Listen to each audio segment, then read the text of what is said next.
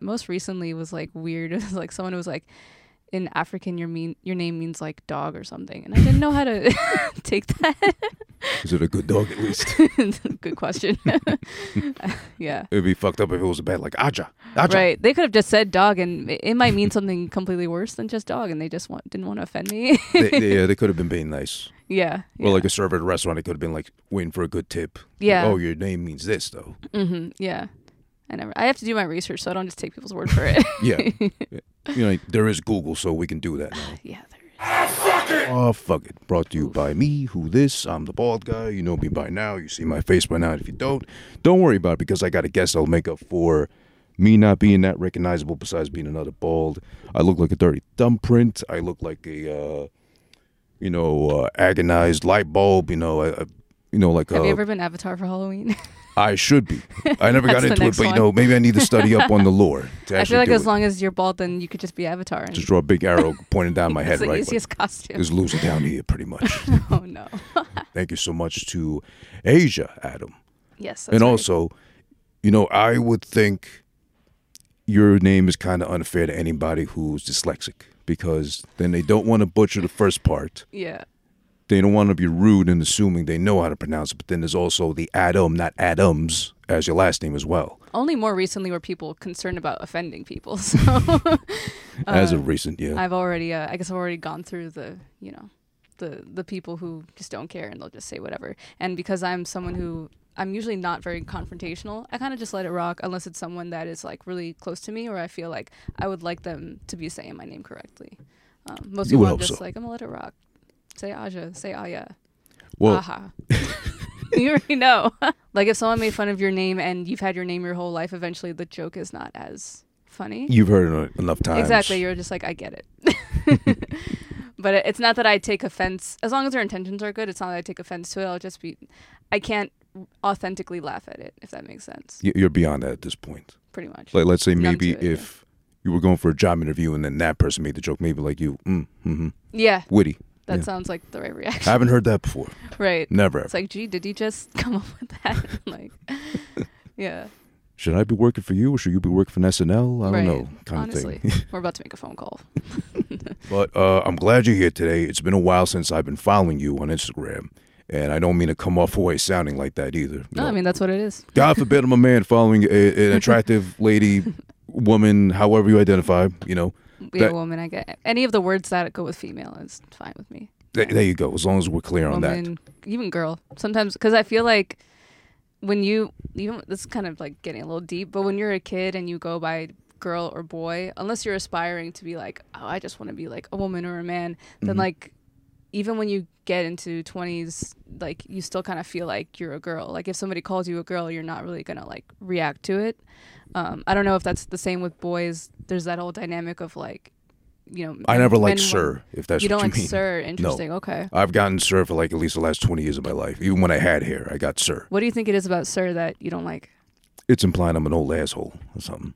maybe Or just assuming. are sirs usually assholes no. Well, It ju- if i think they, it just means like an older or more mature man well, maybe the sirs that had the E at the end, like in, in the Mm, old times. sire Sires, yeah. yeah. okay i can see that You know, down with the. sire whatever I'm sure they got fed up with that at some point too. Because if Maybe. you've seen, um, if you remember from uh, what was it last September, I think uh, the Queen passed, yes right and there was an outpour, but not like an outcry. They just showed up to be like, oh, you know, God bless the Queen, or God save the Queen. She's gone. Okay, great. right No. she was up there though Yeah, no, she was up there. I mean, it was a matter of like, how do you get to be that old and live that long when really you're so. This is my opinion, of course. I don't mean to, you know, drag you into this, Mm-hmm. No. but as far as the monarchy is concerned over there, even though I watched The Crown and I did enjoy it, it was a good watch. I haven't seen it yet, but I recommend Should I it. add it? Okay, Yeah, add it to the definitely list. recommend it.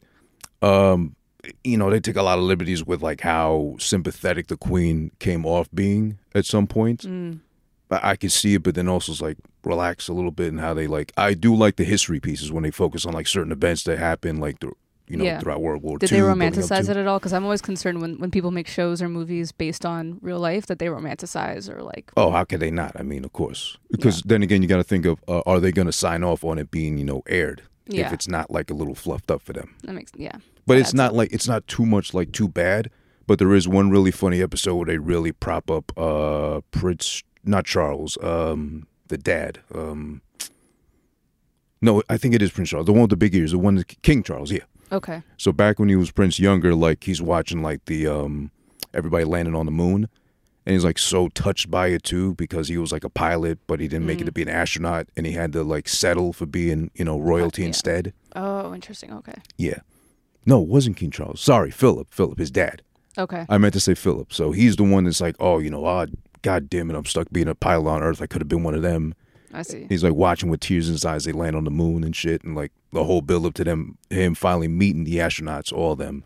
And he's like let down because they're all like commoners and they don't they don't give a shit about landing on the moon. I wonder if that's based on how he really felt, or if that was just for like emotional value. You know. I think that was kind of stretched out for that one episode, but it was a interestingly well done episode too. Okay. There's a lot of like little loops and plots to it. All right. So I recommend that one if you you know want to jump on the crown. All right. Shout out to the crown. Definitely. Shout out to the crown. Down with the crown, but you know, shout at to them still. Whatever remains of them. Then there's a whole mess with Harry and uh, Meghan. I believe it. Yeah. They they keep getting made fun of, and they want to file police reports every time South Park makes a reference to them. If you've seen The Simpsons, did one. No, uh, Family Guy did one to them last week. Oh yeah. Yeah, I'm pretty on top of Family Guy, but I have to go rewatch it. it's one of the more recent ones, obviously. But yeah, Yeah. they wanted to practically like calling the SWAT team on them for like making fun of them. That's funny. And it's like the second time too. South Park did it better, honestly, but still, okay. Yeah. I'll have to check that out. yeah, definitely. Love Family Guy, by the way. Still love it. Yeah, I was watching it before I was of age to watch it.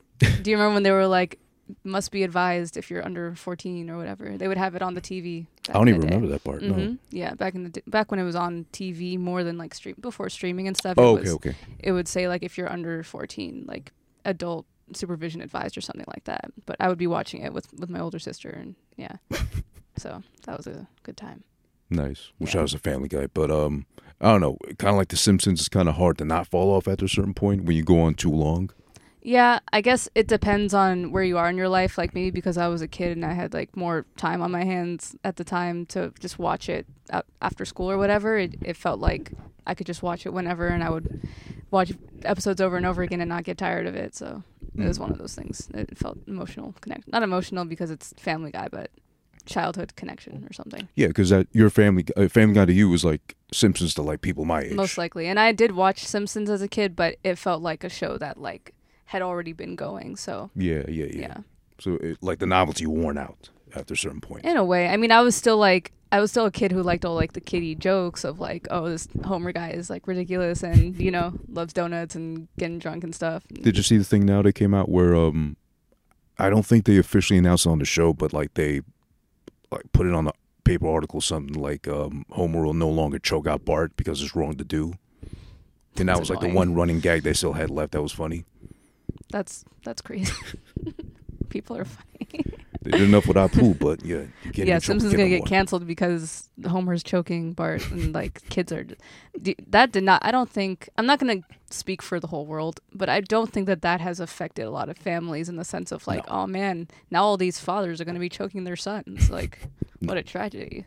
No, if anything, they were just like touching on something that was going on at that time when they were out already. Right, and that's what comedy does really well is it t- touches on the, the things that are real, but makes it a space that we're like comfortable to watch it and enjoy it, and still be like, I know that's wrong, but because it's a cartoon, this is fake. Yeah. I'll laugh. You know. Obviously, don't do it in real life. Right. And, and shout out to not supporting child abuse, of course. Obviously, We love it. We love not to, not abusing children.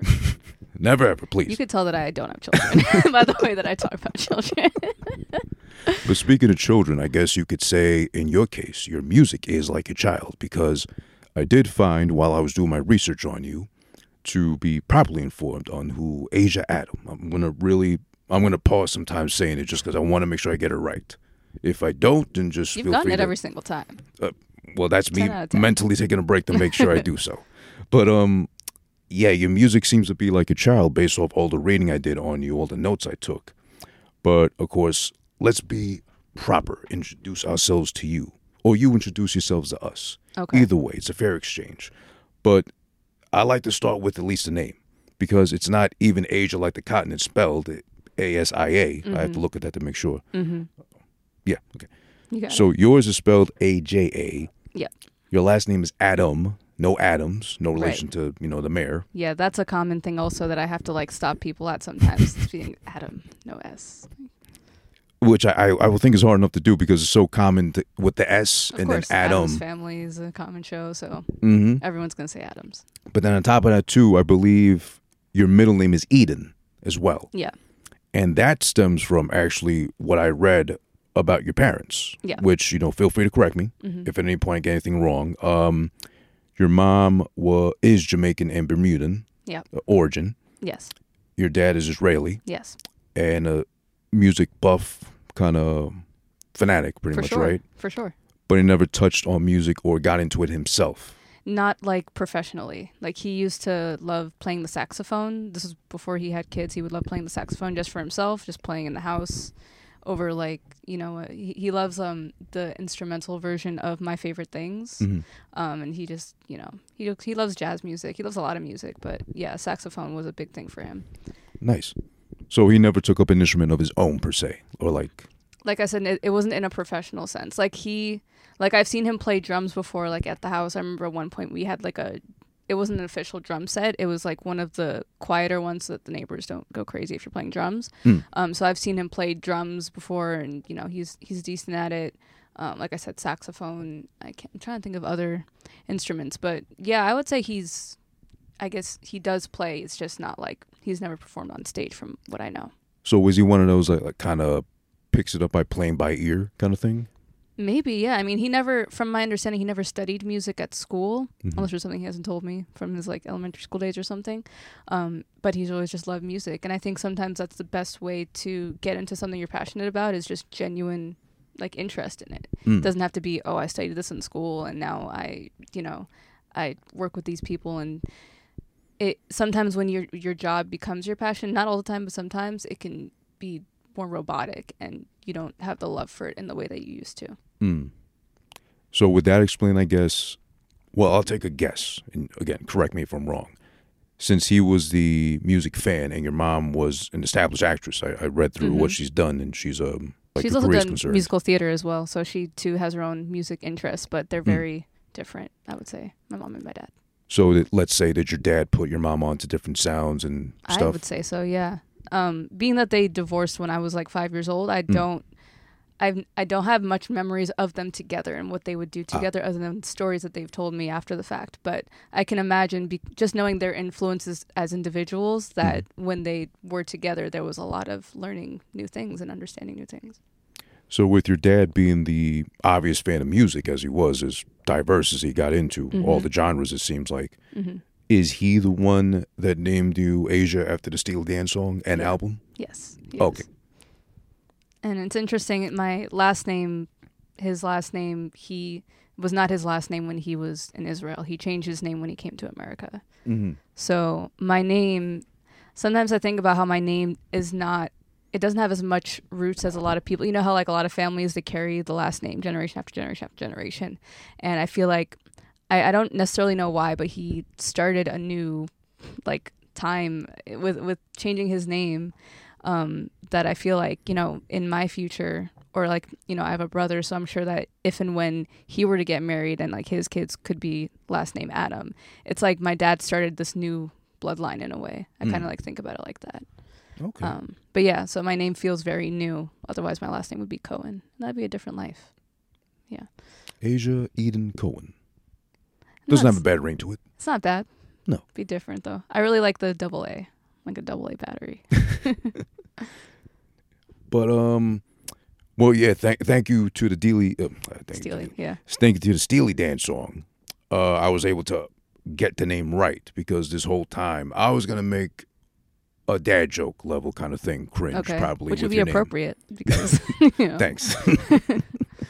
um, I was gonna say, at least in my head, I was pronouncing Aja, Okay. but I was thinking more the sense like, oh, um, you know, like uh, in Spanish, say Aja, Aya, over Mhm. there, kind of thing. Yeah, yeah. I, would- think, you know, point over there, that would be like Aja, Aya, I wouldn't be mad at it. kind of thing, or like a very, um, like how the Spaniards pronounce their Spanish, like Aja. I thought it would have Mm. been more like that, I don't think I've heard that pronunciation yet. That's interesting. but that Ash- definitely would have been like a Castilian style tongue uh, um, enunciating your name, Aja. interesting.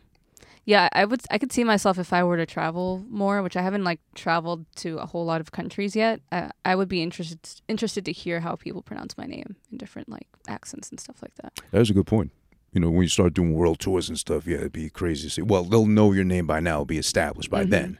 But then it would be like if you run into the random stranger who doesn't, then to see Yeah. how they like kind of Like go to India and see how they say it, and then like Africa how they say it. Like how they try to meld your name together in their mind before they even say a letter. Like, Mhm. nah. Yeah. yeah, but it's interesting the the power of like American culture is so strong that sometimes people already know how you say your name because like you know media and all that. So I feel like it wouldn't be as effective unless like it's the older people who are like, well, you may not know, but your name when you know your name in my language sounds like this or means this or whatever. There have Mm. been a couple of people who've told me that. Most recently was like weird. It was like someone was like, in African, your mean your name means like dog or something, and I didn't know how to take that. Is it a good dog at least? Good question.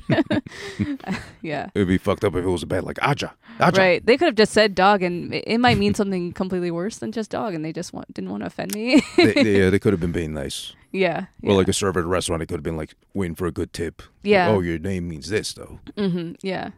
I never. I have to do my research, so I don't just take people's word for it. Yeah.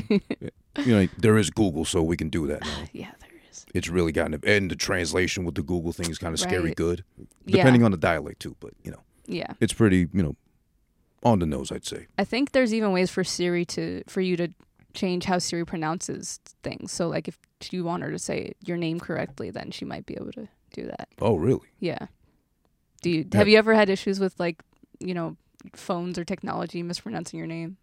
Uh, to be honest, I don't think I have, or I've noticed. I would think you would potentially. Yeah, I have yet to hear it correctly. so What, what's what have you gotten so far? That's even like I wonder if I could find it right now. That would be kind of funny. Um, let me see. So if I go to Google Translate, once I find the app, um, it will it will find a way to to mess up my name because that's what my name is for. It's for messing up. Well, I did want to touch back on the Steely Dan part because, well, you know, I'm not that big a fan. This is the first time I ever really sat down and listened to a full on Steely Dan song. I'm guilty of that. okay, Besides, uh, you may have even heard it like from a radio and you just didn't know. maybe I have, but uh, just this is before you know Shazam or any of those. Like right, right, right. those songs that kind of get lost in memory, you know, over time. Yeah, that's true. But I mean, besides uh, Kid Charlemagne, I think that was the only other song I lis- I ever listened to because Kanye sampled that one for oh, Kanye uh, sampled the Steely Champion. Dan song. Yeah. Oh, that song. Oh, Mhm. that is. I don't think I've heard the original yet. I know the song Champion, but I don't think I've heard the Steely Dan one yet. It's one of those kind of literally he plucked it from the song and just dropped it in, but it, Yeah. it played well. okay. It's old Kanye, so you know it plays well. yeah, I know. That. Old Kanye is. I mean, all Kanye has its its good, you know. But I think I listen to more old Kanye. Hmm It was. I don't know how to explain it. Of course, there's the, like I said before, childhood connection of Yeah. it. Um, but I I feel like maybe it just aged well, like his old music, because Oh, you yeah. hear it now and you're like, this is still going on. This is still relevant, you know. So it's interesting to hear how it's aged over time. Compared to the newer stuff, which isn't bad, but it's like it's got a time and place. Yeah. sort of. I, it could be more per- like his music more is more personal now. I feel like there's a lot of personal growth that he's doing, and in the beginning, I'm sure there was also personal growth, but he was also a voice for everybody else in a way. Yeah, yeah, definitely. I'm trying to have Google Translate say my name, but um, Not cooperating. the sound is just not. What? I don't even, Is ya? I don't even know. But this is English to French, so maybe that's what it is. That's how it's. That's how they would say it in French. I guess. Okay, let's try English. Asia. Asia. Oh, there you go. She said it right. So excited. And she even said it kind of like more the, the style of your name, not just Asia. Yeah, yeah. Wow, I'm I'm a little impressed. Shout Okay. out, shout out to Google. See, they've been listening all this time now. Literally, it's like okay, we get it after 27 years. I'm not even the only Aja. Imagine all the other Ajas in the world. Oh yeah, I did see that actually. Looking you up, there was more. There's some other Ajas. Well, I guess that song was popular then it looks like because it was from one of the best selling albums from Steely Mhm. Dan at least. So I don't know if you know this or if you ever gone back to that song or album specifically to give it a good listen or be like, hmm, what made my dad potentially I don't think me? I heard the full album. I've heard some songs off of it. Yeah. But definitely at least the title track, Aja. Uh, Mhm. Aja, sorry. They, see, Yeah. Aja, I know like front to back, Okay. even though half of it is like instrumental. But yeah, So then I guess I would like to ask you if, based off Steely Dan, how well your knowledge is on them. If you knew very low. Either of these, which okay, we probably won't know then, but based on the song Aja, Yeah. that was actually named after a Korean woman who married the brother of one of the guys, I believe, yeah, band? Donald Fagen, Okay. lead guys. Okay.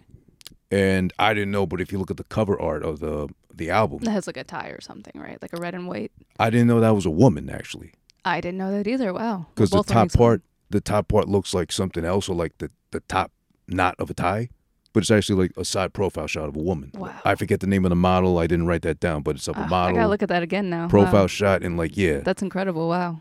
those really artsy like 70 music album covers. So Yeah, they were very creative at Yeah. that time. But that's I feel like a lot of music at the time. Well, for one, the music during like 60s and 70s was more political, obviously reflecting the world and stuff.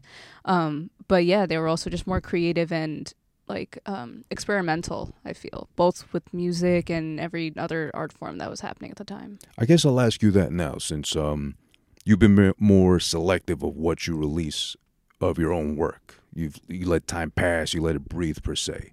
Yeah. Do you think, uh, at least I feel like back when with music, even up until like the 2000s, early, hmm there was enough time to like let it all sink in and absorb and appreciate it, good or bad. Versus nowadays, now it's like anybody with a computer, this and that, can just put out like a whole album in a day if they feel like it, but with no effort. Yeah, I Wha- think that um, it takes time to create things that are great and things that last. Um, the other day, my dad was showing me like a Jay Z documentary, and his first album was like a lot of years in the making. Like, I think they said something like 26 years in the making or something like that. And so it's interesting to think about how the value of music. I just feel like the value of music has diminished now because everything is so like I need it right now. Like the the people need it right now, or they say they do, you know. Um, and so I'm I want to take pride in taking my time with things so that they will last and that they will sink in with people. And also, I'm not going to write a song that doesn't have a lot of meaning just because I can put it out quickly or I can produce it quickly, Yeah, exactly. you know? So, I mean, that's with everything. That's if you're cooking a meal, if you want it to taste really good, it's going to take a little longer, you know? Um, so, Yeah, only with like muscle memory after time does it come out quicker. exactly. You're kind of like used to it, like the back of your hand almost. But yeah, Right. nowadays it's like really no compromise, no like real uh, attachment. Yeah, and I feel like I apply that to a lot of things in my life. Like I'm, it's probably gonna be a while until I learn how to use an air fryer because I'm, I'm like it seems too easy. like I need to be cooking, and it needs to take a long time, and I need to struggle. You know what I hate though is now they do the recipes on like IG or TikTok, and they Mhm. do it all for oh uh, this time this degree for the air fryer. Yeah, in the goddamn oven. exactly. I still use that, and then you have to go online and be like, oh, uh, take off ten minutes from the air fryer. No, add on ten minutes if you use the oven versus the air fryer. Conversion rates like I have enough, you know, trouble having a. Uh, my, my, my Russian girlfriend, she still thinks in like milliliters and centimeters and shit. Oof, different. Yeah. So yeah, I still got to figure that out. They do the conversion Measurements are funny because I just feel like America wanted to do its own thing, and now like, ev- like I don't know, we make it seem like we're the right ones, and like everybody else in the world is like, I don't, I don't know what they're doing. Like, they just got their own thing. It is odd though, right? Just the measurements, just that one little, yeah, you know, measurements and like you know, like Fahrenheit and Celsius and all that. Like, that too. I wish I was more. Uh, I wish I knew Celsius better because I feel like the rest of the world just knows the deal, and America's like, what if we just didn't? like, like screw whatever y'all are doing. fucking communicate terribly. Are you hungry? No. No. Oh, you got Burger King? You get something for me? No. I didn't. As a matter of fact. Why? Because right before I left, I asked you if you're hungry. What'd you say? What'd you say? You didn't say where you were going. It does not matter. That has no effect on your answer. Are you hungry? And also another little fun fact about Steely Dan. Yeah. The name, the origin of at least, quote, the name is taken from a strap-on dildo named Steely Dan 3 from Yokohama that was mentioned in William S. Burroughs' novel Naked Lunch. I actually found about uh, found out about that from um I don't know if you've heard it or if you're familiar with Prince Paul, the producer. No. Uh he helped make the first 3 De La Soul albums Oh wow. and he's gone on to do other things, great things. Shout out to him. I'd, I'd love to work with him one day. Mm. But he did a podcast for this book series called 33 and the Third, Okay. which would reflect on like old classic albums, like little mini, like this thin books. Mm-hmm. There's one for like Kanye's uh, Dark Fantasy. There's another one for Kendrick. I forget, I forget which one. I think Butterfly. Okay. But they did one for Steely Dan Aja. Aja. Aja. I mean, That's okay. Steely Dan Aja. Yeah, yeah. and they did a podcast episode about the book and prince paul was the one that found that fact out Wow. digging up the name oh, oh how'd you come up with that name and i think it was with uh Posdnuos from de la soul Okay. That's funny. Wow. I didn't know that fact. Yeah so that they're the one that dug up that little fact i heard and it's like wait a minute it can't be then i looked it up online it's like oh shit and even the guy confirmed himself in like a tv special and then like in some interview article from what magazine like yeah it was a dildo Now I have to have the awkward conversation with my dad. dad Did you know this? like When how were you gonna tell me? how were you and tamam at that time when you thought of that damn it Oh my god. I kind of hope I meet like one of the Steely mem- Dan members before they, you know, their time. So Yeah, you did this to me. You gave me this name, which Yeah. has this affiliation to say now with with this yourself? phallus. Oh man. but that's Steely Dan. What I other mean, facts you got? Those are two that stuck out to me. So I, I figured that's enough with knowing that your name, unfortunately, is associated That's with enough for me to do research on that I should have done by now. Definitely should have. Well, at least you could bring it up to Dad now at the, you know, holidays. Pick one, Thanksgiving or Oh, Christmas. yeah. Like, hey, Dad, by the way, um, explain Right. with, with everyone around. We'll we'll do a Zoom Thanksgiving and then, as you cut the, as you hack the leg off the turkey. Hey, Dad, um, does this remind you of something when you came time around naming me by any chance from a group that decided to do this too? right. Any of this seem familiar? Around 1996, did you know? I guess it would be 95 if you're thinking about when I was conceived. That's a whole other conversation. Yeah, oh yeah, the process and time making of. uh, Yes. I'm staying up extra late tonight to see a test train pull into Brighton Station. One of my favourite locomotives might be on it, so we'll just have to wait and see. It's 73962! Oh, it's it! It's it! Oh, quick, I've got to get round. Got to get round to see it. This is beautiful 73962. Dick my butt. What a beautiful locomotive she is. we have yet to touch on what even got you into music to begin with, which I, I we can kind of gather that from you know again your mother being an actress and your dad being a big music buff. hmm I'm sure he put you on over time to like different sounds and artists, genres. So you've had you and your brother and sister, I believe, right? Yeah.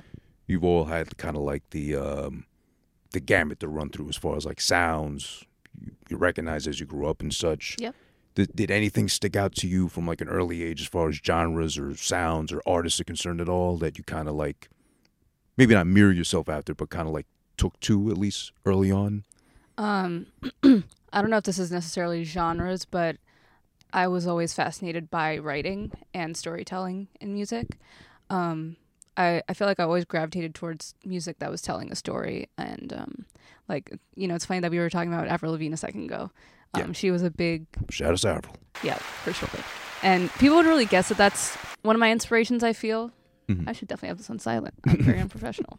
Um, people wouldn't gather that she's someone that I'm very inspired by uh, as a writer, but Mhm. she was very raw and vulnerable in her music. Even though most people just know like "Complicated" and "Skater Boy," um, she had a lot of She had other hits. yeah. She had even if it wasn't hits, but just like other songs on her Even albums, cuts. like yeah, for sure. Um, I mean, when I was a kid, I, I had a friend who was she was definitely a fan of Avril, and I feel like put me onto a lot of the music that wasn't you know on MTV or whatever.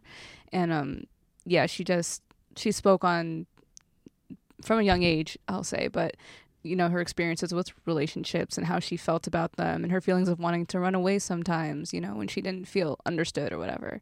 And so not to be the the brat that that I would be to to say that I associate with that at a young age, but I felt a connection to those feelings at least of just feeling like you didn't belong sometimes or you wanted to escape.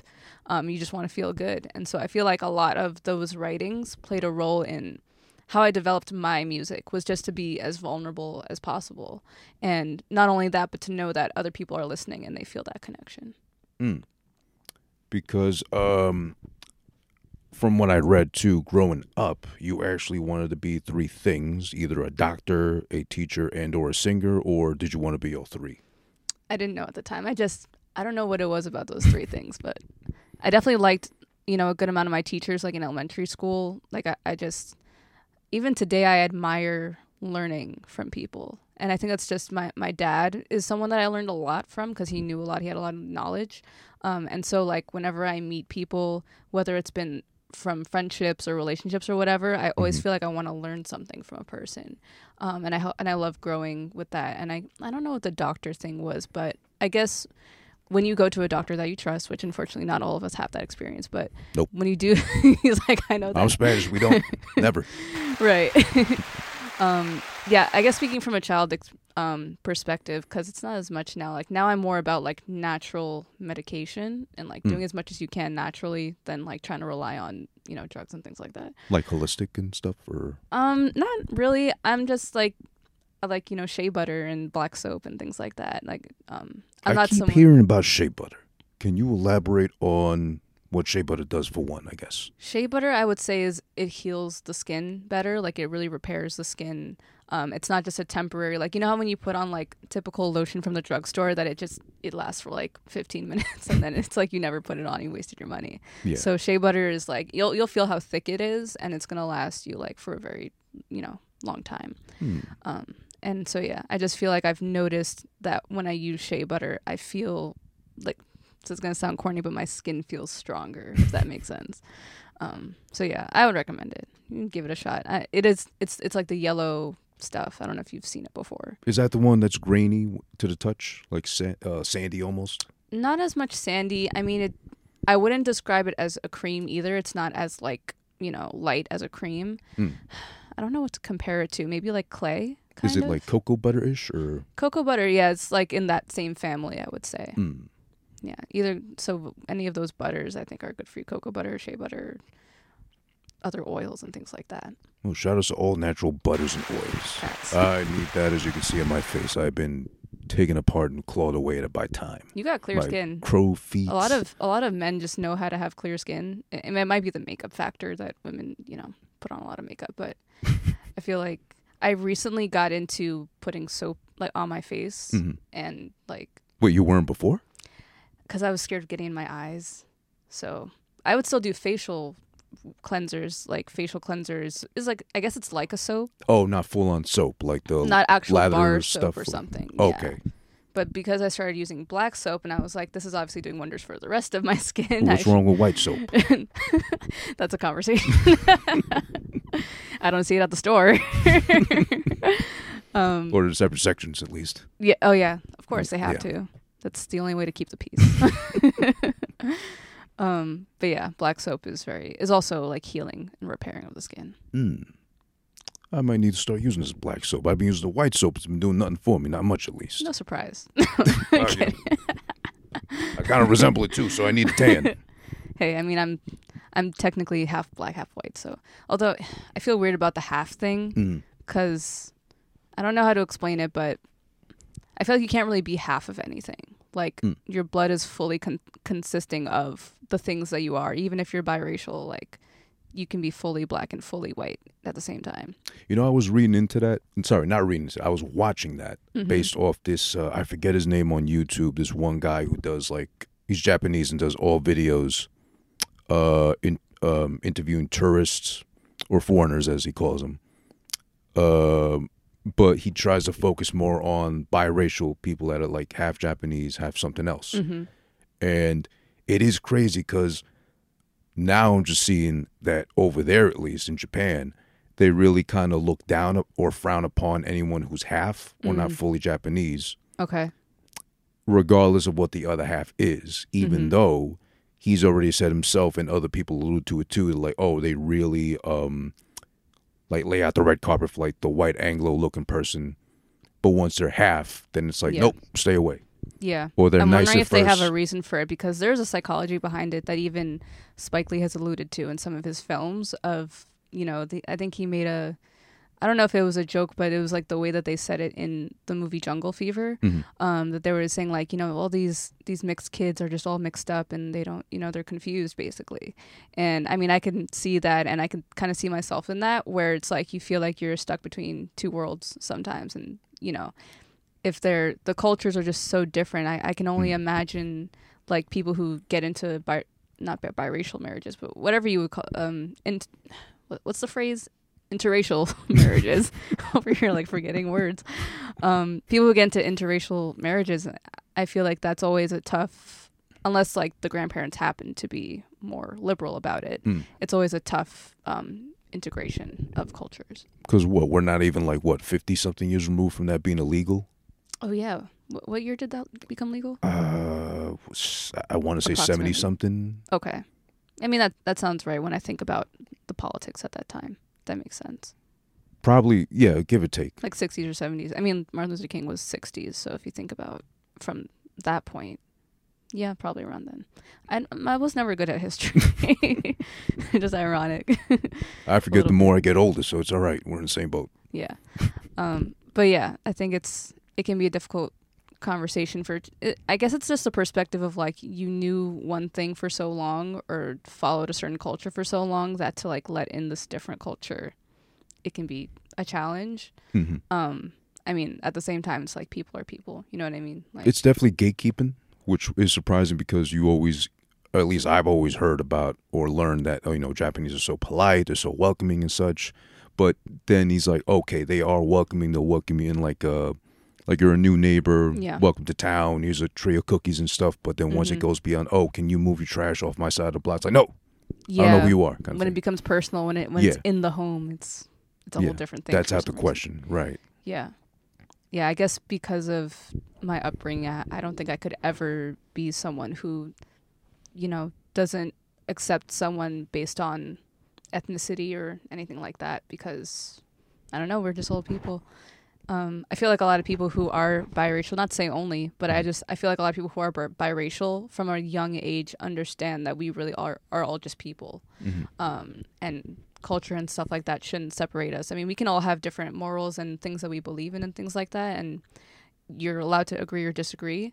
But yeah, I just I don't know how people do. Like, I'm never gonna treat somebody differently because of their ethnic origin or based on um, who they like and you know things like that. Um, yeah, I don't know. It's just I'm from New York, so it's like we see everything, Yeah. a little bit of everything. That's the beautiful part. Yeah, Shout out to diversity, Yeah, the good and the bad. good and the bad.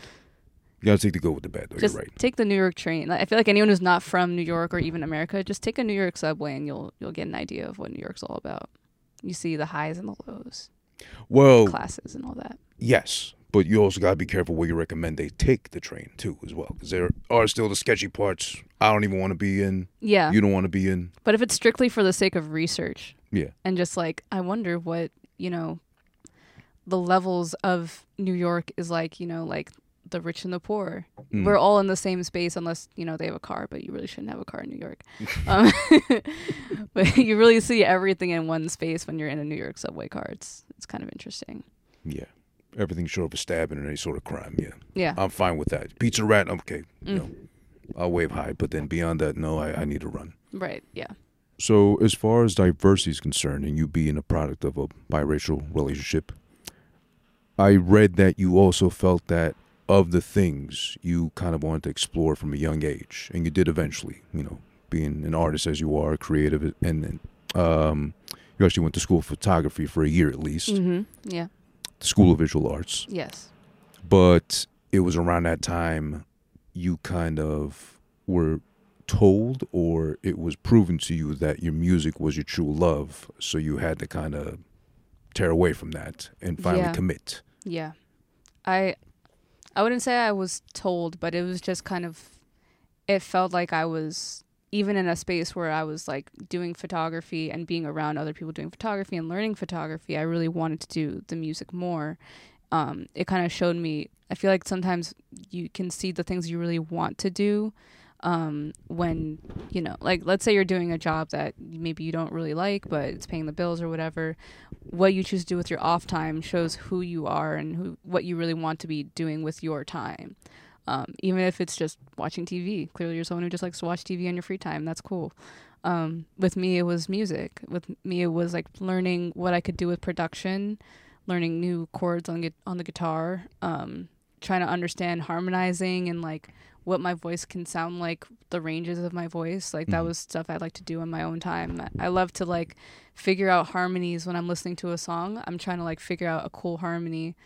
Either whether it's like the obvious one or something that maybe wouldn't be expected. Like that's something that i just like to do when i'm hearing a song. And so i think the things that you do when you're not really thinking about it and you're just like that's your free time that says a lot about what you really want from life. Which is funny because um, are you mostly self-taught by any chance with um, everything you do music-wise, or I know, guess it's 50-50. Like there was a lot of things that I picked up on from listening to music, but al- also I did I was usually in some sort of music program even in like elementary school. Mm, okay. And did your dad play any part in that either? Um, like, did you learn from him? Did he kind of pass along any knowledge? he never You? actually really taught me music like theory or anything like that. I mean some like he would always be like playing rhythms like on when when his stomach was like bigger like he would just be playing drums like to music, but he was never um like consciously teaching me music. He would Mm. just he would be playing music, he would be playing like a doc she would show us a documentary about a musician or showing us a movie that had important music in it like a, you know I've, Spike Lee was very um played a I would say that Spike Lee was very connected with the music that he put into his films. I mean, he was connected with everything about his films, but um, I feel like he was very intentional about who he had playing like as the soundtrack of his movies. Yeah, because it was interesting. I read that you actually got into um, the LaGuardia High School of Music and Arts and Performing Arts from one audition. Yeah, yeah. No, I don't think I had a callback. Yeah, just that one audition I got in. They just took you right in as soon as they heard you.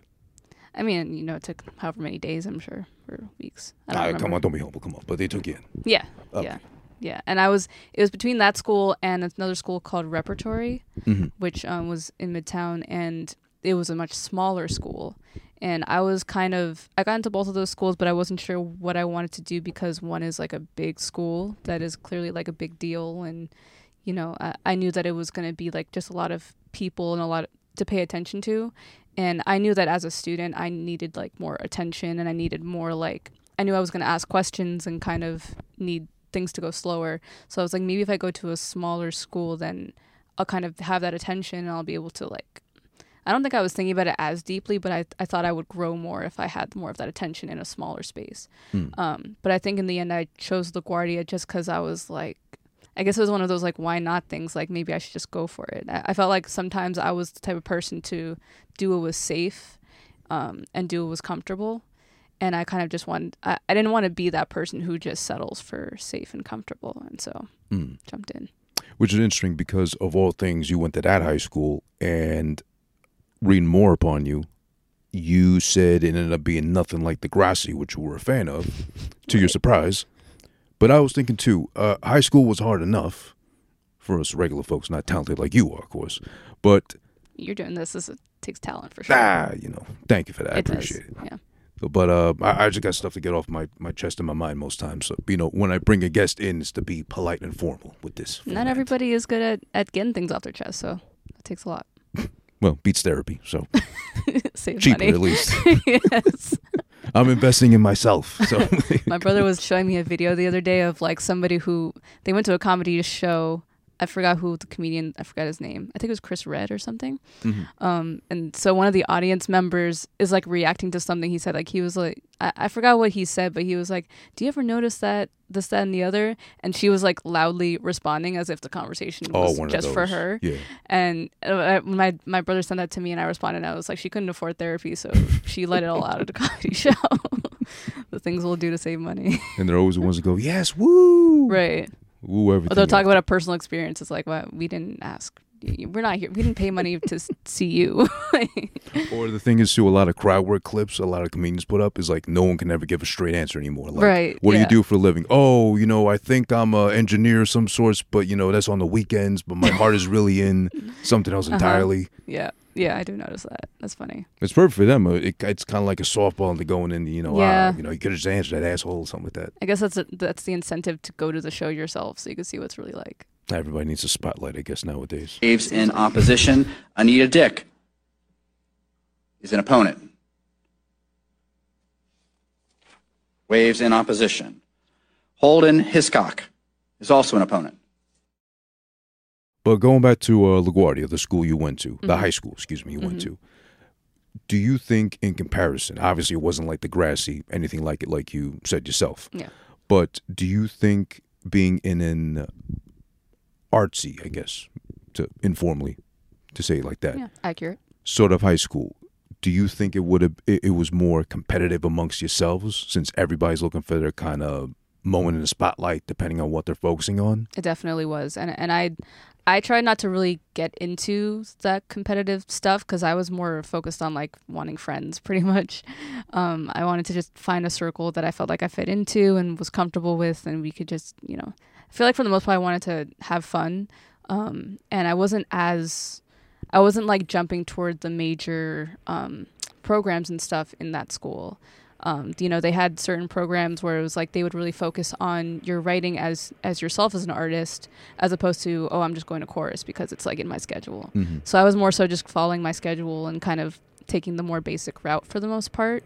But i still i would say around when i was 16 or 17 i would like write songs on my own just like you know to myself um, And I think you said that's where you started getting more into poetry, right? That helped you kind of delve into that more. yeah i was always um along with like like i said storytelling poetry was always something that i felt like i wanted to incorporate in my music it almost feels like it's needed for a song that you want to hit people with um i feel like a lot of music like that lacks poetry and i feel i don't know how i sound saying that but where's the poetry Where's the soul? right um which is definitely how i got into r&b and soul that is very poetic both musically and lyrically Hmm. um but yeah I, I definitely got into poetry and like understanding structures of music um even understand kind of like treating a song like a movie like how do we introduce what's about to happen and like the trials and tribulations of what's going on in the song um and even kind of just like giving little bits throughout the song so it's not like i'm just throwing everything in the beginning and then it's like we have nothing to look forward to so Mm. really creating a psychology behind music is something that I feel like I did on my own time. And songwriting I never learned in school. And Hmm. yet I feel like that's something that people gravitate towards the most with my music is the writing. So you went in as a vocal major, right? Mhm. What does that encompass as far as like your curriculum? Um chorus for sure. Be like a chorus of 100 people or something all in a room like trying to sing at the same time. Um So just question about that then. How does that get judged as far as like your grade is concerned? there are there were times where like like let's say we're learning a piece and you know we have maybe a few days to learn it or a week to learn it then they would like literally for that whole 45 minutes or whatever that we had of course they would go through every person and we would sing the song or maybe part of the song so that they could hear how we're doing um you know what's working and what's not working or like you know you need to be a little bit louder or you need to sing more like this as opposed to wide or whatever things like that. Um, and they could see things sometimes, or maybe they would separate it by section. Like there's, you know, alto one, alto two, soprano one, Mm. soprano two. So sometimes we would go section by section. Um, and of course, if, if you were like really off, they would be able to hear that. And so they would kind of have to nitpick, go row by row to figure Ah. out where the problem is, you know? So depending on like how the teachers like because some t- teachers are a little bit more polite about it and they'll be a little bit more understanding that you know we're we are learning this potentially new technique of singing you know a lot of us listen to pop music and stuff or whatever it is Mm. so it's the the way that pop singers sing based on like this is how like classical singers will explain it to you is that like it's a they're singing wide so it's Mhm. like i don't know how to I don't know how to explain it, but they're singing more wide, and like if you think of an opera singer, they're singing more like oh, as opposed to ah. So Mhm. it's like that way of trying to teach us a, a new technique, basically. Um, Mhm. So yeah, I would say they're kind of on top of you about it, but because it's such a big chorus, it kind of teaches you accountability and like you have to be the one to learn this on your own. Um, So I think that's that's one of the good things about course that it gave you a lot of accountability. Um, another class that we took was music theory, which was you know understanding notes and chords and um, different scales and keys and things like that, um, and a little bit of music history as well, which I do not remember most of. um, but yeah, music theory. I, I wouldn't say that I know how to read perfectly. Like if I were to see something, I can't just play it on hand. But if I like took the time to like review like what this note is, what this note is, I could probably eventually get it. Mm. And uh, any other classes that stand out besides that you remember? The only other one I could think of that I took, jeez, I forgot what it was called, but it was more like solo singing. Like we would, they would give us a classical piece to sing in front of the class, um, and it would be a class of maybe like twenty or something. Um, and so the teacher would be playing on the piano, and we would be singing to it, and it'd probably be like a very classical type of song. Um, so yeah, that would be like you your chance of being in the spotlight in a way, unless you had gotten a solo in you know a performance or something. But if you had never never gotten a solo, like I had never really gotten a solo, then that was kind of me tackling stage fright in a way. Mm. So that kind of I feel like was my intro to after high school when I actually started to get into doing open mics and like performing and stuff is like I would try to channel not necessarily channel, but in order for me to prepare what I'm about to get into is be like it's going to be like that time when you were in class and you had people in front of you and you were singing in front of those people. Um, the main difference is that it's my personal music, and in fact, I felt like more comfortable with my personal music than like some classical piece that I could not relate to Oh, for the most part. You know. Yeah, because that's like obviously it's much older. It's been out there since before any of us were born. So how can you really connect like that unless you Mm-hmm. Kind of actually, oh, I like classical, so I'll actually learn it properly. Right. Yeah. There's no uh, bond to it, right? For the most part, yeah. There were. I feel like so so every year of high school we would learn a different like language of classical music. So like the first year I think was Italian, and then it was the next one was German, and then it was French, and then senior years when you would do English. Um, So I guess that's when I kind of started like feeling like I could relate to the music better. Like even though they they would like translate it for us or tell us what it means, like when we were doing the other languages, but it's different when you're singing things that are just like they come as breathing. You know, our, our first language to us comes as breathing, and so when we hear it or when we're singing it, we can really connect to it in a way um, that makes it more a little more special. So it felt like when you become a senior, you feel like you earned that um, connection because all those years you were just like singing what they were assigning you, and even though you're still assigned to the English music, it's like okay, I can tap into whoever I am when I sing these words. Um, I don't know if everybody was treating it that way, but because I've always been connected to lyrics and storytelling, it, it felt like that for me. That was more your path. hmm Yeah. So then, after you graduated from there, how did you feel overall about your experience? Like, did you get much from it, or did you have to do more like soul searching per se while you were there? I would say both. I would say I did get a lot from it, but there was a lot that I also missed out on. Um, and I feel like because I was always around people, I didn't put enough attention on myself. Um, which is still something that I'm trying to get better at today is like putting more attention on myself and who am I as a person. And so I feel like at the time it was more who am I as an artist and trying to find my sound, like who who do I like that I feel like relates to my sound. A singer that I feel like I found myself singing her one of her songs a lot is Corinne Bailey Rae. I don't know if you know her. I, you know what's so funny? I saw your hair in one of the pictures when I first started following you, and I was like, Corinne Bailey Rae. Yeah, yeah, yeah. We do have some similar. Yeah. Physicality. Well, n- not to, you know, trivialize it like that. Oh, yeah. But it was like, hmm, damn. I, I then I remembered her because she was around the time Amy Winehouse when she was first getting Right. big, Right. and no one even paid attention to her, even though she had like a really like a songbird, angelic kind of sound to her. Yes, like yeah. a really sweet tone. Right. And I loved it so much because, like for me at least, I don't know how you are. Like when you work out, you get physical like that. I can't work out to anything like I would actually enjoy, like let's say hip hop, whatever. I gotta work out the R and B. I have to work Mm, out to okay. pop, or I have to work out to like a podcast. Okay. Interesting. I get distracted by like the you know everybody's playlist of just metal this, metal that, whatever. do you feel like it's just too much like pump to it, or like what do you think it is, about it that? I get distracted. I can't do it, Mm, okay. especially if it's like old school hip hop. I like. I'm like just you know trying to go in my in my head along to the lyrics instead of just actually like focus on. Okay. the workout. Interesting. So I feel Okay. weird. I could see that. So I need the softer stuff to kind of like play in the background, like or, or a podcast. I yeah, catch it's up more on feelsy something. than like lyrical, I guess. Yeah, Yeah. kind of like in in the vibes per se. Right. I, I see What's that. the What's the number for the police in here in Los Angeles? 911. Nine one one.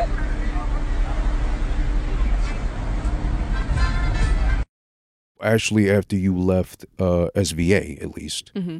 And you committed to the music, that's when you finally dropped the first project in 2017. I'm going to say this incorrectly, but forgive me. I'm not French. Une, Un. un, Yeah. which is one in Yeah. French. And un is actually the female conjugation because it's it's like un Right, right. in French. I'm not French either, by the way. but French was the first language I first foreign language I ever learned. Mm. Which is like in middle school. I don't have a lot of French memorized, but I don't know. I just always felt a connection to it, probably because it was my first language. And, and I remember in middle school, I was I really wanted to learn Spanish first. Mm. It's more common in New York, um, and I I didn't make it into the class in time or something. Not not that I was late. I I mean like you know how you had to apply for classes sometimes, and if like you didn't make it, if the other kids got the spot first, then you have privilege in that sense because Mm. you're younger. And when I went to school, uh, you were they would literally put you based on what you look like. So they assume most of the time. But I'm one of those. Unfortunately, like when I was little, going into middle school, I was one of those you know sabo kids. Like I, Mm. I grew up with both Spanish parents, but like yeah. not knowing proper Spanish, they just kind of you know I know a lot offhandedly of taught Spanish me. people like that who don't know Spanish. Yeah. Yeah. But I had to beg in high school for them to put me in Spanish classes because Mm. I don't know how to speak it. I don't know how to write or Yeah. defend myself in it. You know, God forbid I'm in a car accident, like and stuck somewhere only Spanish people. Spanish speaking EMTs are like Yeah. coming to rescue me or something. And they're expecting you to right. based on how you look. It's crazy. Exactly. So I had to beg for that, but they finally Yeah. because the first of my freshman year of high school I had to do Greek Mhm. because I grew up in Queens, like by Astoria. That's so they assumed. Wow. oh, the largest active Greek community outside of Greece. Yes, it's going to be beneficial to all of them learn that. Greek. That's like a rare language that I feel like is taught in schools. At least I don't know if it's just New York or America in general. I feel like you rarely hear Greek being taught in schools. why would you? I mean, you know, no offense to Greece. Shout out Yeah. to Greece. Plenty of, you know, John Stamos. I mean, hey, I don't know Hebrew, and my dad's Israeli, so There you go. he didn't want to teach us. He was like, "You don't need to know this." like, When are you ever going to need it? but it would be cool to just like throw it at someone, like, or if someone's like talking shit in Hebrew and they think I don't know. yeah, you pull it out. It's like, ah, yeah, motherfucker, I got you. yeah, that would be great. Uh, So you missed out on Spanish, but you learned French instead. But Mhm. that was, you know, middle school. So how Yeah. could you remember all that from back when? unfortunately, like some of it, like some of the basic rules of it, I get, which is it's similar rules to all the Latin languages. I think Italian and uh, Spanish Mhm. have similar like rules to Similar French as well. yeah. Yeah. Like even if you think of the word friend, right? Um, ami is French, I think, and then um, amigo, you know, is Spanish. Mm-hmm. I don't remember the Italian one, but I think it's similar to French. But yeah, it's like similar roots and conjugations and things like that. Um, but yeah, anyway, French. Yeah. Right. So that led to Un, Yes. your debut project, Mhm. 12 tracks, 2017. hmm Um, looking back on it now, what are we, six years removed from it? Yeah. My It came is out right. in January, so it'll be seven. It'll be seven. Okay, so seven year anniversary. Yeah. God's number, lucky number. I like seven. Trying like uh, time to play some scratching with seven anytime Yes. it comes up. But uh, how do you feel about that now? Almost seven years since the release of that first one. It's it's cool. It's cool to think about. Um, I'm glad that I did it, even though it was very rough and it was. I don't think any of it was recorded in the studio. It's just me at home, Mm. um, and produced by myself as well. Except for one Entirely? that was there was one that was like a, a beat that I found on SoundCloud, and that's part of the reason why I don't really have it up anymore is because I don't Ah. want to you know deal with that. Not that they came for me. I'm not really big like that yet, so they don't yet. even probably don't even know who I am. um, but just to play it safe. Um, but yeah, I um I'm really happy that I put that project together because I knew that I just had to do I had to do one before I could do something that would be even better. Um, I'm definitely a perfectionist in a way, Yeah. and I feel like if I had just held on to it until I was like good enough as a producer or singer Never or would've came whatever, out, right? yeah, it just never would. I would just keep looking and be like, no, but then it could be this, and then it, this could happen. It's like Yeah. fuck it, you know. So I'm I'm really glad that I put that together because it led me to the next project, which I'm very proud of. And going back to Un, Yeah. That was still around the time, if I'm not mistaken, based off notes, that you were still telling people you were a photographer Mm-hmm. more than you were an artist. Yeah, it was very hard for me to even tell people that I was a singer or a musician because I I held such a high standard of music, and I'm like, how dare I call myself a musician?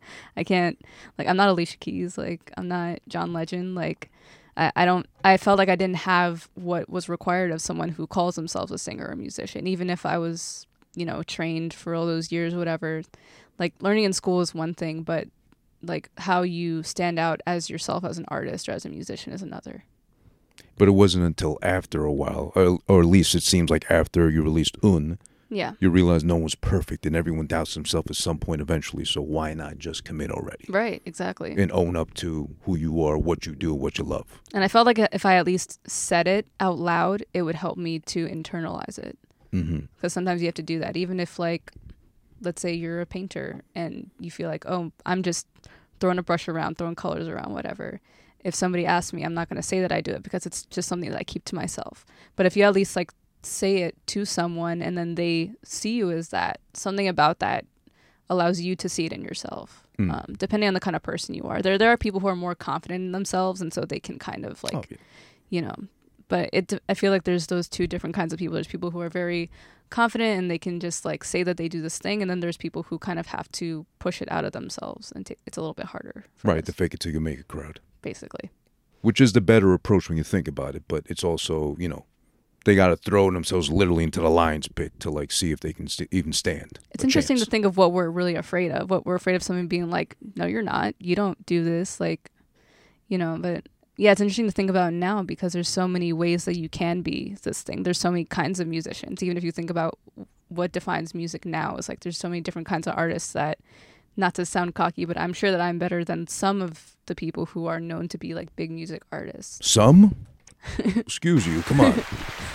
Please, I've been following you for so long now. Thanks to Brendan, he put me on to your sound. Followed you ever since, and because, you know, obviously it's it's easy to click and follow a pretty face, but then you get deeper than that, and you see that how you sound, which is also one of the things that really took me by surprise because now I'm only now hearing your conversational voice right versus your singing voice, Yeah. which was really like dragged me into like I like her sound. I'm Mm-hmm. a fan, legit. i So- appreciate it No, of course. I mean, it, it's well, we'll you know we're finally going to get into you know the deep dives of uh, four tracks. We kind of picked amongst ourselves to go into like that. Mm-hmm. Yeah. we'll play them too as well, and you know pull them up on YouTube. And goddamn it, don't flag me, please. but um, I, I hope you don't know i don't about think i've ever woes. flagged anyone i have no reason to Wait a minute, you're the one that does it. Oh God, I got some explaining I need out of someone. Then I had as a past guest that flagged me. I guess yikes I told him I was going to play it too, but okay, whatever. Jeez Yeah, the tea is hot Yeah, she is from Brooklyn, so that would explain a lot. Ooh, Territorial. The tea is hotter for Brooklyn. So you, you were touching upon un, and Mm-hmm. then that led eventually to do. yeah, Hopefully, I got that right. I'm pretty Close sure enough. that's right. Once again, I'm not French. Do, which was released in 2020. duh. I remember that I was at one point pronouncing it do, and I think someone corrected me, and they were like, "It's duh," or something like that. Did they do it aggressively or snobby like the French do? It Like, was typing, so I'll never know. But that was in 2020, in Yeah. the midst of the pandemic. No, it was January of 2020. you just missed it, right? You were just like I right was right before before it. it. right before, right before, which right. I, I don't know why, but I feel kind of proud of that because I feel like a lot of people during pandemic were like suddenly like now I have the time to do music. Everything I meant to do. Yeah. I'm not saying that that doesn't mean you can't uncover a passion of yours, but I think that when you're doing something under pressure, then it's kind of like, did you really want to do that? Is that something that you really associate yourself with? When Mm-hmm. something that you're doing because you genuinely want to, um, even when like when you have all the time in the world, then it's, it I don't know. It just says that like you really wanted that, and that's really how you chose to spend your time. And so that was something that I was already doing before pandemic, and I I kind of think that the things I was talking about in the album was very relevant to what pandemic and quarantine made us feel like. It made us feel like we were closed in and like we were like losing ourselves in a way. Like my song "Going Crazy" and just feeling like you're kind of locked into this space, um, and you really want to get out. And so, yeah, that was really connected. It was connected to a relationship, obviously, but it felt like what a lot of people were feeling during the pandemic. Mm, okay, so kind of playing to both almost. Yeah, unintentionally.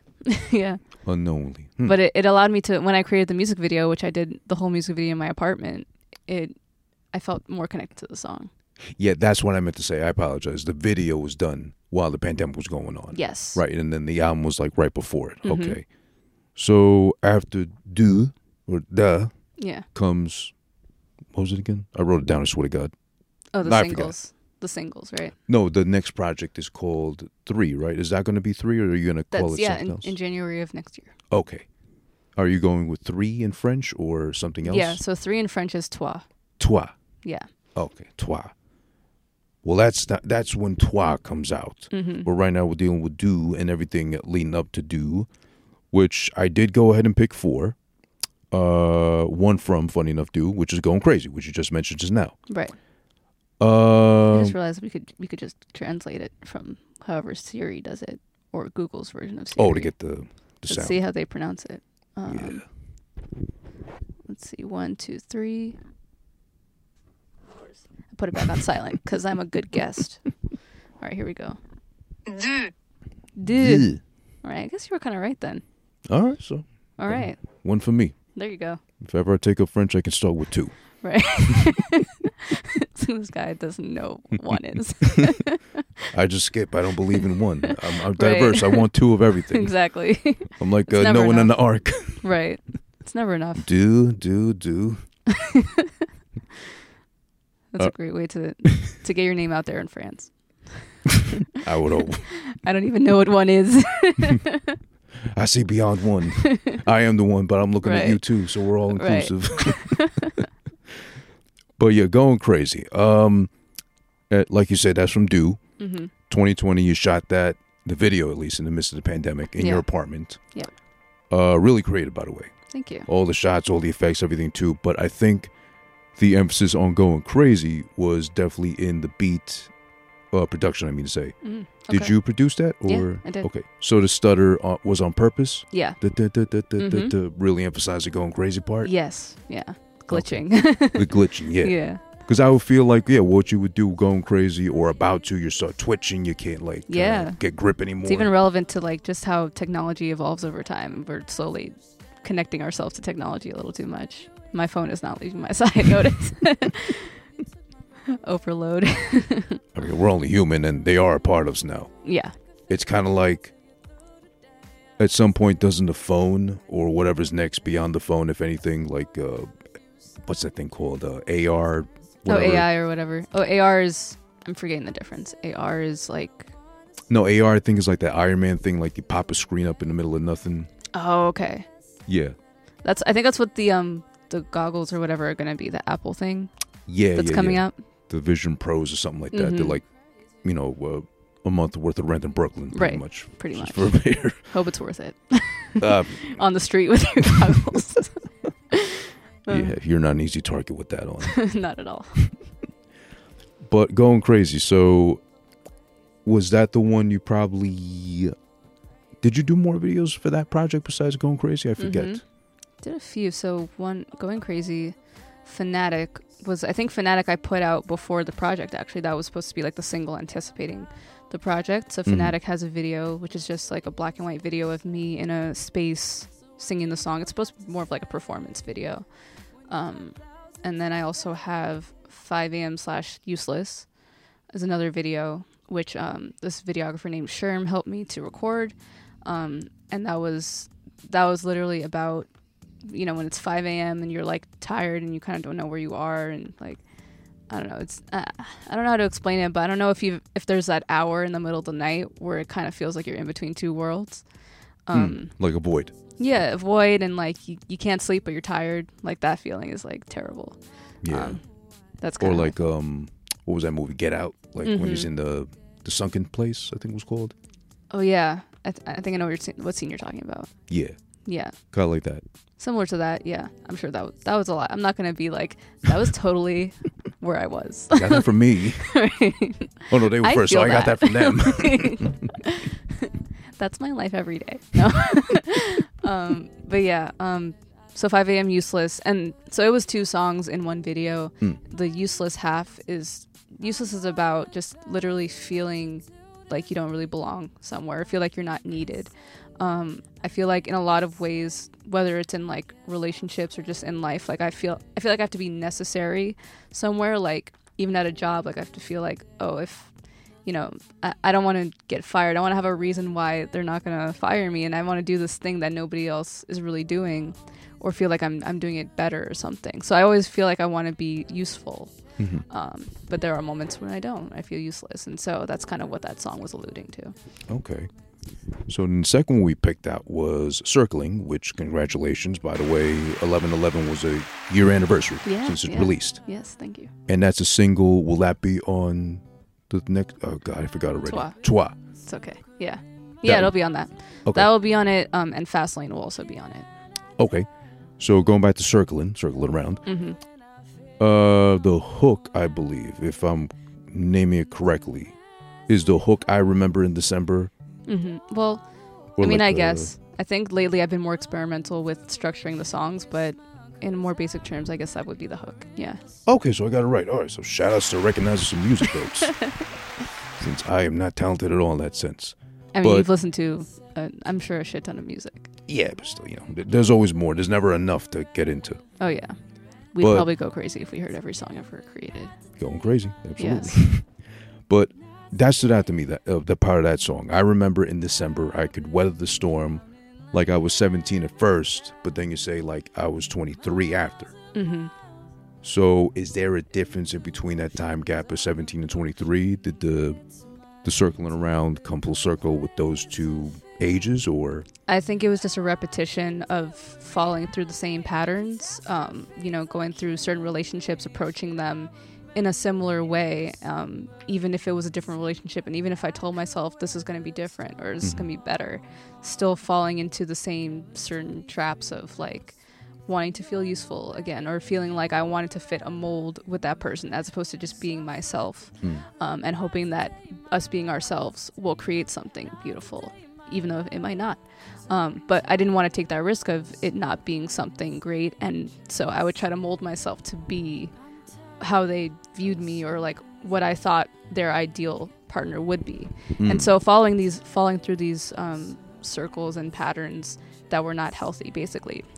In when I was 17 and when I was in my 20 early 20s, still in my 20s, but when I was in my early 20s, um, and so I, in the bridge, I'm saying I'm tired of circling, and so I need to break this cycle. Like enough is enough. So that's kind of what that song is talking about. okay? Well, that is mostly love, right? Until you find the right one, as they say, or eventually land a good one. Yeah, but there's still a lot of personal growth that has to happen Yeah. because you know, let's let's say you get into a relationship shortly after you just left a different one and you didn't have that time to heal. Mm-hmm. And that that's can that can be how you get into those cycles because you didn't have that time to really step back and say what was wrong, what did I what could I have been better with, what do I need to work on and unpack so that when I get in this whatever the next thing is, I'm not throwing that on the other person. You know what I mean? I'm sure that happens in a lot of relationships. Oh yeah, of course. The never-ending maze of love, Yeah. or in this case, a circle of love. the Circle of Love. It's gonna be the next movie. All right. So then next we had Fastlane, which, as you mentioned, was a single mm-hmm. Already. I like the part that says, uh, "I think I'm about to take the fast lane because I need more time to get you off my mind." So is that more of you? It seems like love seems to be or escaping like love past. Escapism. Yeah. Yeah.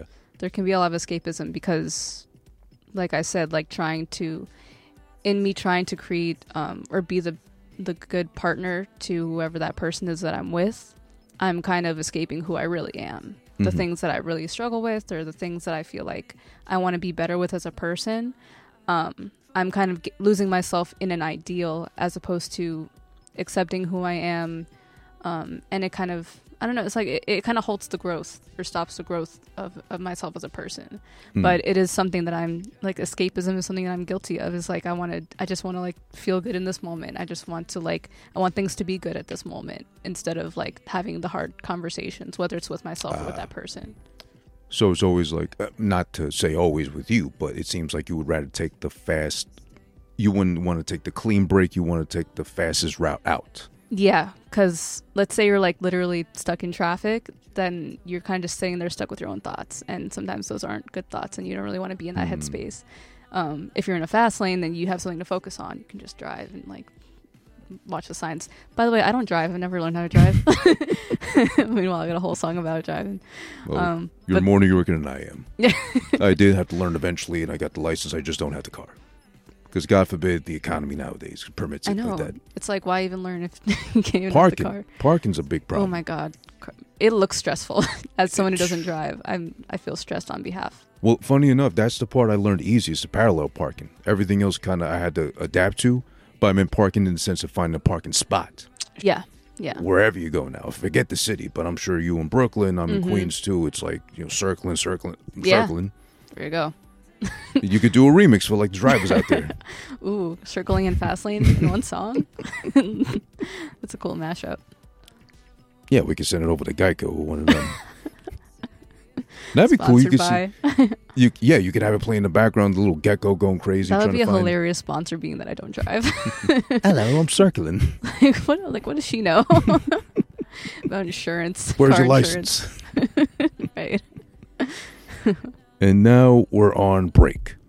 As Yeah. far as the newest bit of sound you got for us, Mm-hmm. that's going to be on the project. Yeah. Toi, Yeah. You got it. toi, nice. Sweet. And that's the one you sent me of. At least uh, I'm going to say like a rough demo till now. It's not official yet, or That is it. Yeah. That's the one. oh, that is the one. You that's gonna be the version of it. Okay, but it's not out yet, or No, it's not out yet. Okay, got it. So exclusively to me Mm. as of right now. Yeah, I mean, if if you want to play on the show, this could be like a little special. Oh, as long as I have your permission. Yeah, you got. Oh, you great. Got it. The consent is important. Yes. 2023. That's where we're living in right now. It was always important, but you know, we talk about it now. Now there's proof of the consent being given. It's not just Right. implied. I'm not, you know, mansplaining to you. Give me the rights. right. Don't flag me either. There's been enough people to um to pave the way for us with their mistakes. They ran so we can walk. exactly. But I like this one a lot too because, um, again, not to compare you or put you like, oh, you remind me of or you sound just like, Compare but away. at least the song reminds me so much of like PM Dawn.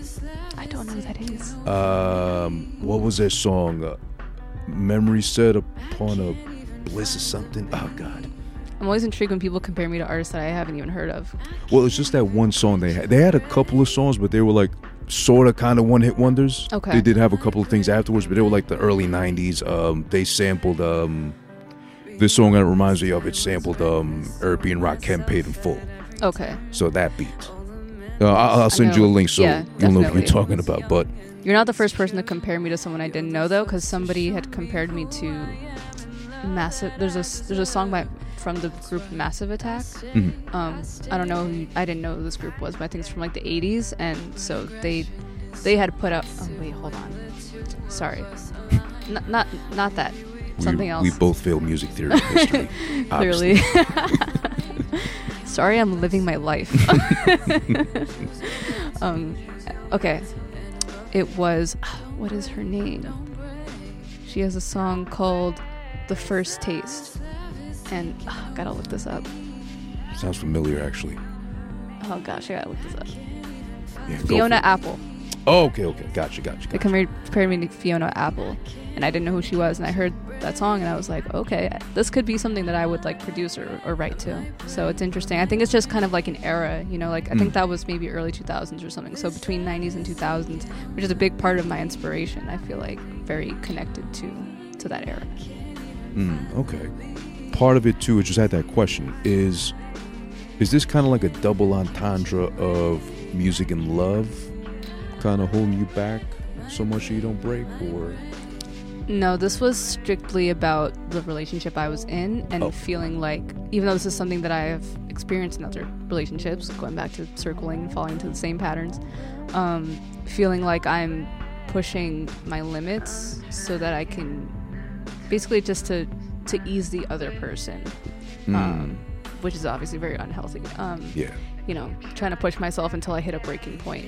Um, and the fact that I even know that there's a breaking point and I'm still waiting to hit it is, you know, not not ideal. And so like you see it coming, you're anticipating it, and you're just like ah, let it be.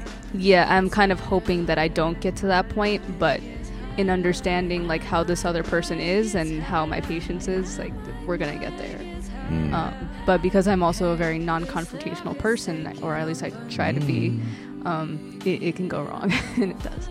I hear that. Yeah, Which is always unhealthy to put others before yourself. yeah. I, I think it's a balance, and you need to find somebody who can be considerate of you, and you can be considerate of them. But you also both have to have a sense of self. Yeah, which is tough to do. I get it. Yeah, but it's it's it's hard to hear like not so much hard to hear. It's surprising to hear like as young as you are a female you know of these days and these times to mm-hmm. like still kind of want to put up with that because not to say it was more common back when or before our time even but it, it was kind of like not even implied it was just kind of like it, it's the way it was. Yeah. the woman puts up with enough as she has to if she breaks or she even shows a crack it's like you know taboo for them to do so. Yeah, and then I, don't know if the roles really reverse nowadays either but i think it's a little bit more fair playing ground kind of sort of yeah. I mean, do you feel like more men have a breaking point that they, um, that they kind of slowly anticipate, or do they kind of just like, if they don't feel good about something, they they just talk about it or vocalize it or express it? i think more men nowadays i would hope are more taught to like vocalize or kind of you know express before they get to that point but then again like they say oh instead of men breaking down and like you know cracking underneath the pressure they would just like you know beat somebody just yell at them and then Yeah. get that load they off weren't that as way. forgiving if like they didn't like something that their partner would do. I guess. Yeah, pretty much. It's a difficult time. you know. Yeah, yeah. Times are difficult now. It- it- look in your wallet and see if you got anything left. Pretty much these days, it seems like with inflation. Oh, for sure, for sure. Shake. Shake. Pig. Shake. But Aja, Mm-hmm. Eden Adam. Yeah. Do you ever go by Eden at all, or just No, I don't think so. never? Okay. Yeah. W- When you ever got yelled at or punished, whatever, like Eden, uh, Aja, Eden Adam. You would think like I've seen enough movies where that's a thing, but no, I've never been called like the full name in in a form of rage or anything like that. Or would your dad play like a specific song to know, like, set in the mood, like, okay, you're in trouble now, get your ass down here? That would be fun. And Is that something that happened in your house? No, I wish. That's interesting. Play the song, you already know what it means. That's your cue. Get down here for this whooping. wow, what a concept. But uh, Aja, though, thank you so much for the time. I really appreciate everything you've um, coming out here today to meet with me, to sit down and do this, the, the come back to return. You know, it's it's minimal on my end, but more importantly, I just wanted to make this happen. No, uh, uh, just know that I'm proud to be a fan of yours, of your work, everything you've done till now. Definitely can be posted whenever you got you know shows coming up. I'm, I'm hoping you'll do enough to promote this next project coming out, Trois. And yeah. I'll have to, you know, do it just so I can remember three in front. I got do so far, but I need three and just, you know, work up to ten. yeah, hopefully, every chart, every chapter of my life, pretty much. exactly. But yeah, But, everything will um, be. Uh, I'll talk about whatever else I'm putting out, and like it'll be on my social media. Um, so my Instagram is aja.adam, Aja Adam. Mhm. Um, I mean, from there you'll see all my other links, but I also do have a website which is just my name, ajaadam.com. So Awesome. You can find her there, and please do so. I beg of you. I wouldn't have her on here if I didn't mean it when I say, you know, well deserved. And thank you for your time. Appreciate it. thank you, everyone. Hopefully, we'll be able to link up again. We got new projects, new stuff coming out. for sure. Yeah. And uh, yeah, we'll see you till then. And then, you know, click somewhere, I don't know, above me, preferably below me. I don't know, uh, to, to find out myself too. Yo, it's over. All right, it's over. It's over. Move the mic. Move the mic. Thank you. All right.